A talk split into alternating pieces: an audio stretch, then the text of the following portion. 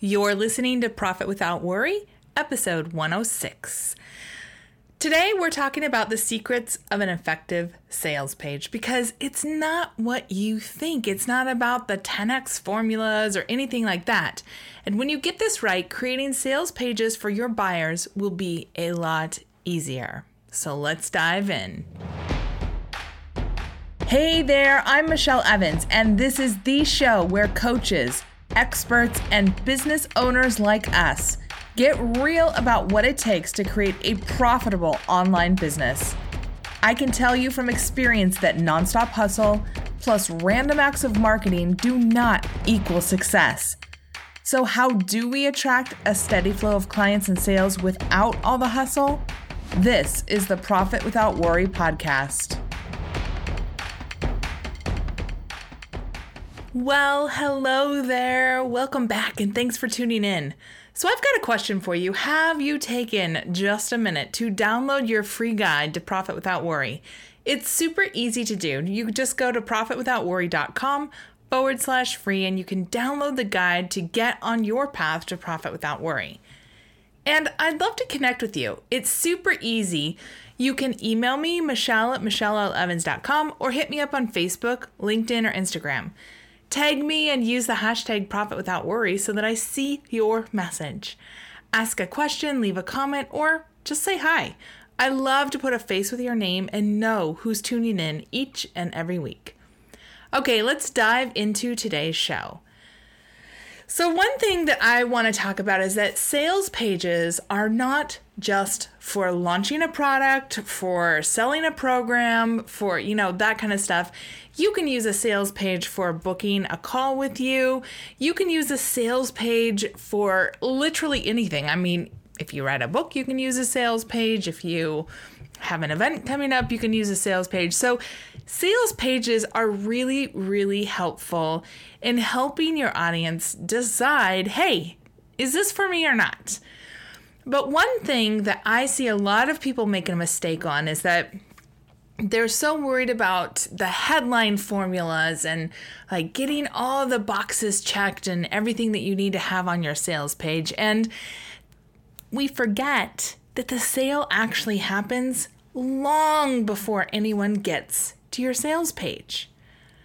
And this can be really really confusing and it's it's a reason why you really want to make sure that all your marketing with a customer or with a, a buyer in your audience that it's all directing towards one thing. Because if you are you know having lots of different conversations with your people. Let's say that you do events and some of your events are for i don't know stock market stuff. And some of your events are like personal care and you just love to do events but you're talking about really different things at the events you're going to really confuse your audience. So you want to make sure that you're talking to the right audience and sending the right audience to your sales page. A lot of times you know, when I'm working on my own stuff or when I'm working with um, clients on their own uh, marketing initiatives, we always talk about how the sale happens from the first moment you attract somebody into your um, email list or into your community or whatever. Because the sale for setting the stage for why you, why this offer, why now and why the person in the audience can do it, it happens from the get go. And so if you just keep that in mind, if you just go, okay, from the moment somebody sees a Facebook post or an Instagram post, or they read a blog of mine, or they hear me on a podcast, or they see a video that I've done, if I know from that moment on, I'm really setting the stage for why me, why this offer, and why now, even though I'm not talking about this offer yet. So at the very beginning, you're not going to say a darn thing about your offer. You're just going to set the stage. Then once you have that in your mind, boy, creating sales pages is a lot easier. So there are, um, so today I'm going to go through seven principles for creating sales pages that work. And again, you know, these aren't going to be like a checklist for your headlines or anything like that. This is more for planning it out from your audience's perspective. So, trying to get into your audience's head and understand okay, as they're reading this, what are the questions that they're going to have? What is it that they want to see?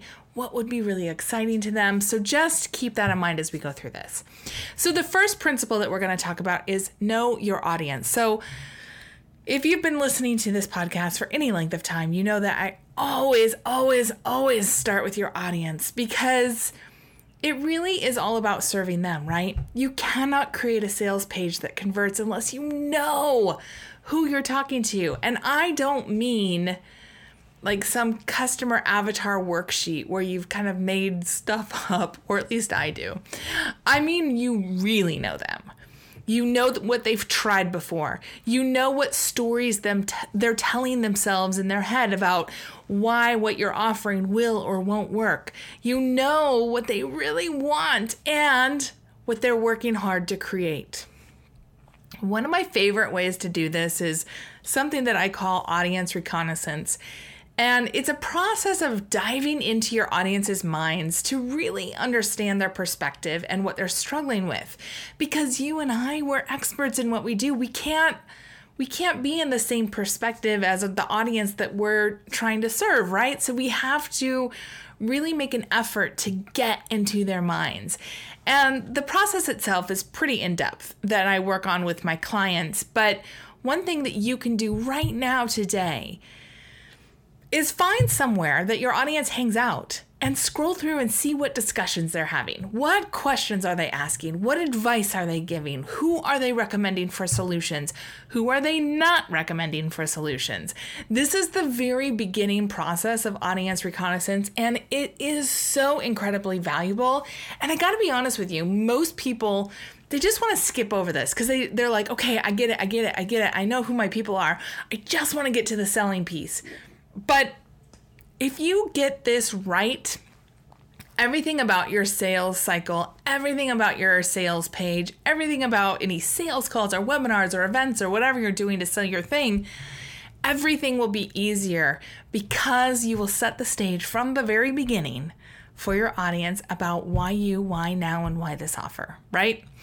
And when you do this right, you get a sneak peek into what your audience cares about, what they're talking about, what they fear, just all the things that you need to know to be really effective. And when you do this really right, your audience is actually going to tell you what it is they're looking for. They may just not be able to put it into a cohesive statement, but when they read what you put together after doing audience reconnaissance, they'll be like, oh my gosh, that's what I was looking for.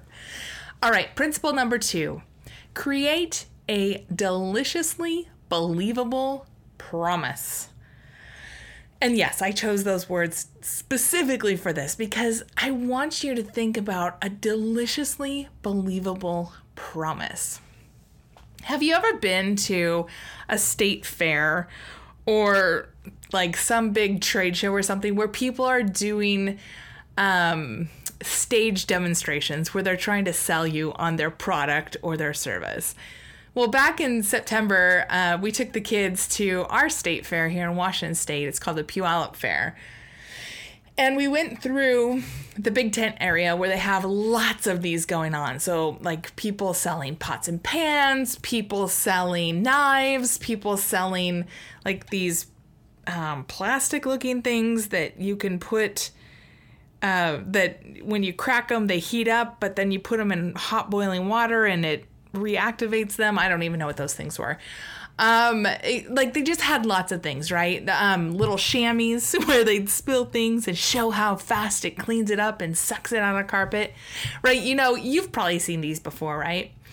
And these guys, they make the most outrageous promises sometimes. And you're just sitting there kind of shaking your head like, no, that chamois is not going to save my life.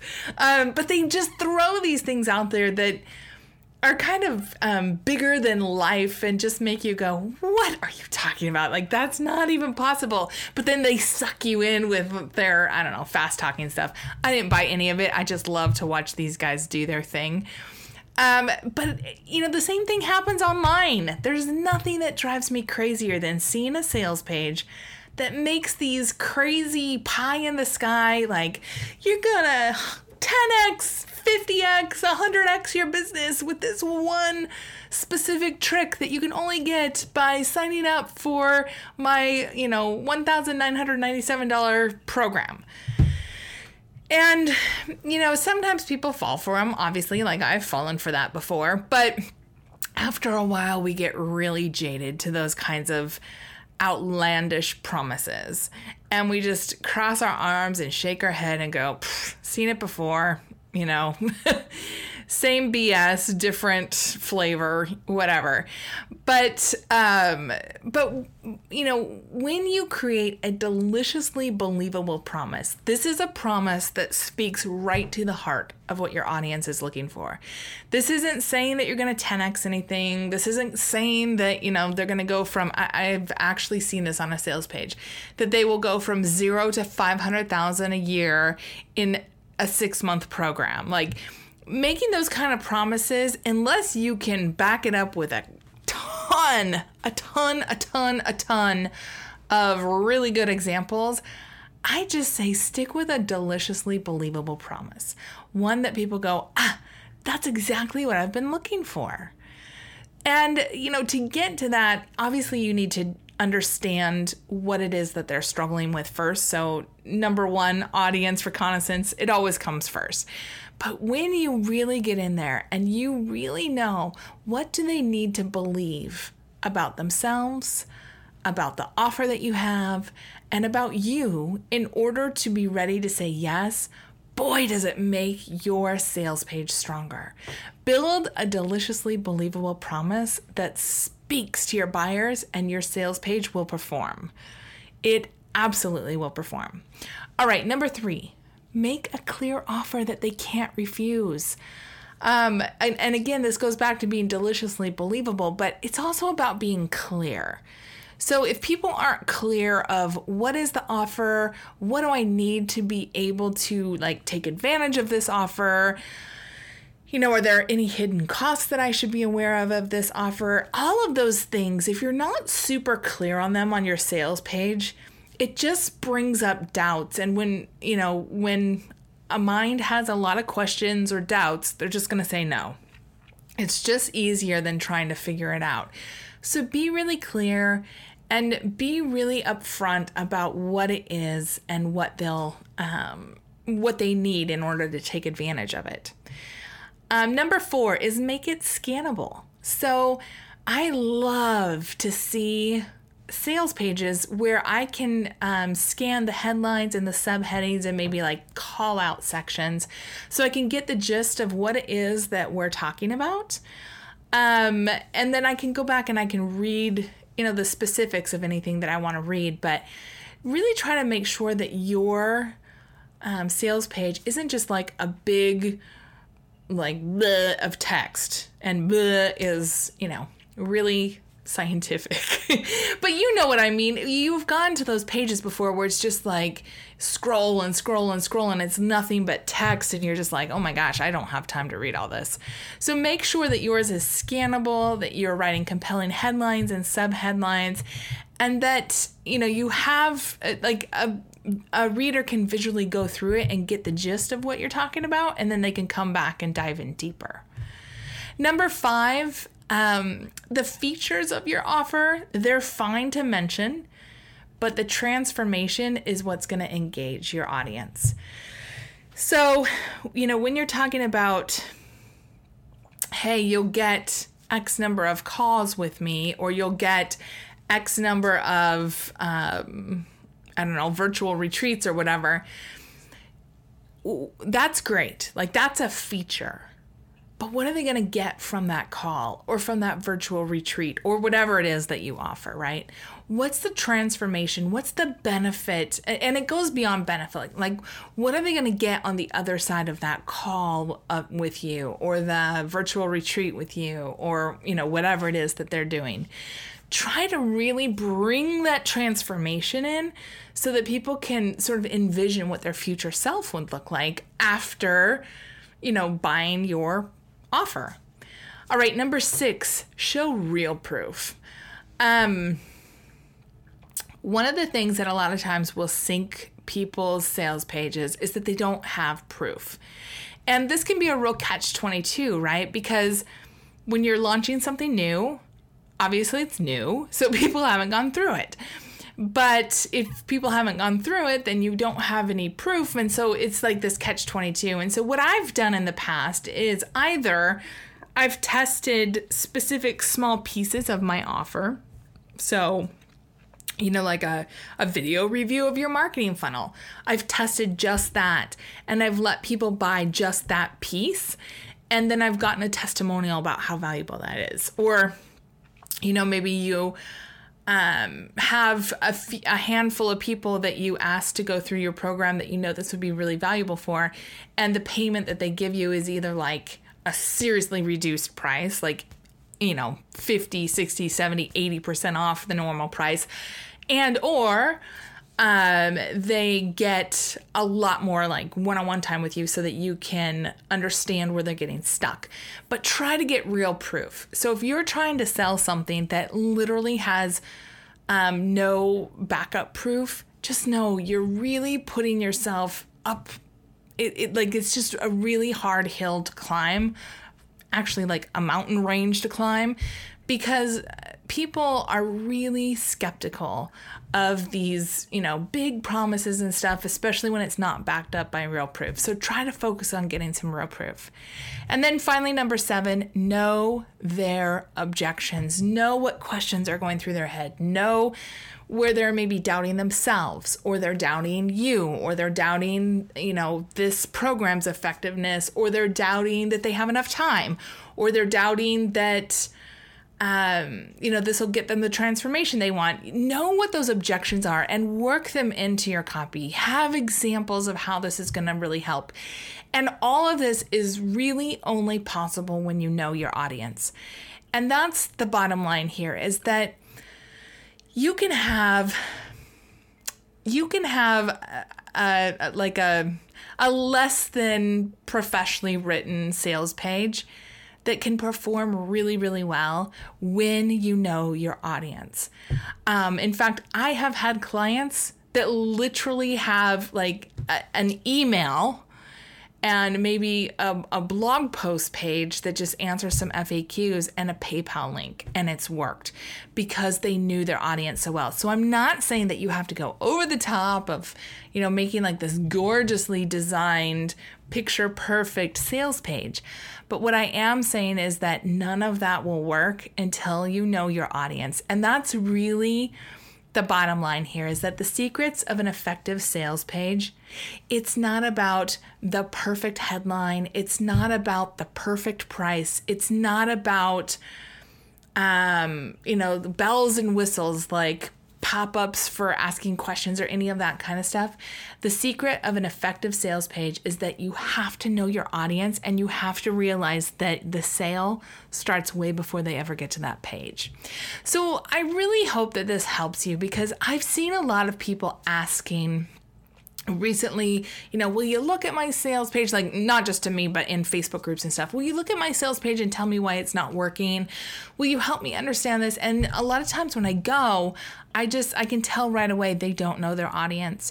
They're trying to funnel hack or they're trying to sales page hack into success, but they don't really understand the problem that they're solving for their audience and what their audience objects to, what they've tried before, all that kind of stuff. And so I wanted to pop in here and do this one because um, if you take nothing else away, just know that spending the time to really, really crawl into your audience's brain, really understand how is it that you can serve them, it will serve you in all aspects of building your business, but especially on your sales page. So let's just recap these principles real quick. So, number one is know your audience. Number two, and that should be like a giant number one with, I don't know, flashing lights around it. Number two is create a deliciously believable promise, not a crazy, you know, um, state fair you're not gonna believe this. Not one of those. I want you to create a deliciously believable promise that somebody's going, yeah, yeah, that sounds exactly like what I'm looking for. Number three, make a clear offer that they can't refuse, but be clear. Number four, make it scannable. Make it easy to scan through it and get the gist. You can always fill in the details. Number five, features are fine, but transformation engages. So, really make sure that you're highlighting the transformation that they'll get from purchasing this offer. Number six, show real proof. And if you don't have that real proof, take the time to develop it. It's worth the time and effort.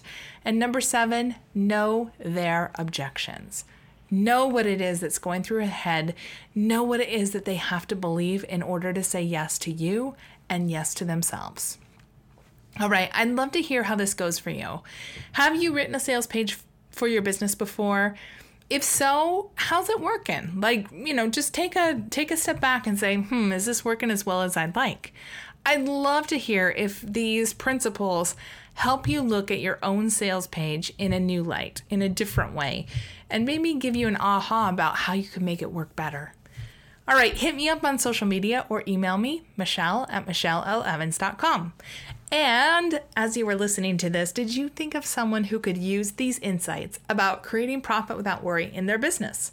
If you could think of someone who could use this, would you do both of us a big old favor and share this episode with them? It's super easy to do from whatever podcasting app you're listening on, or just share the URL for today's show, which is profitwithoutworry.com forward slash episode dash 106, and your friend can listen right there on any device or computer.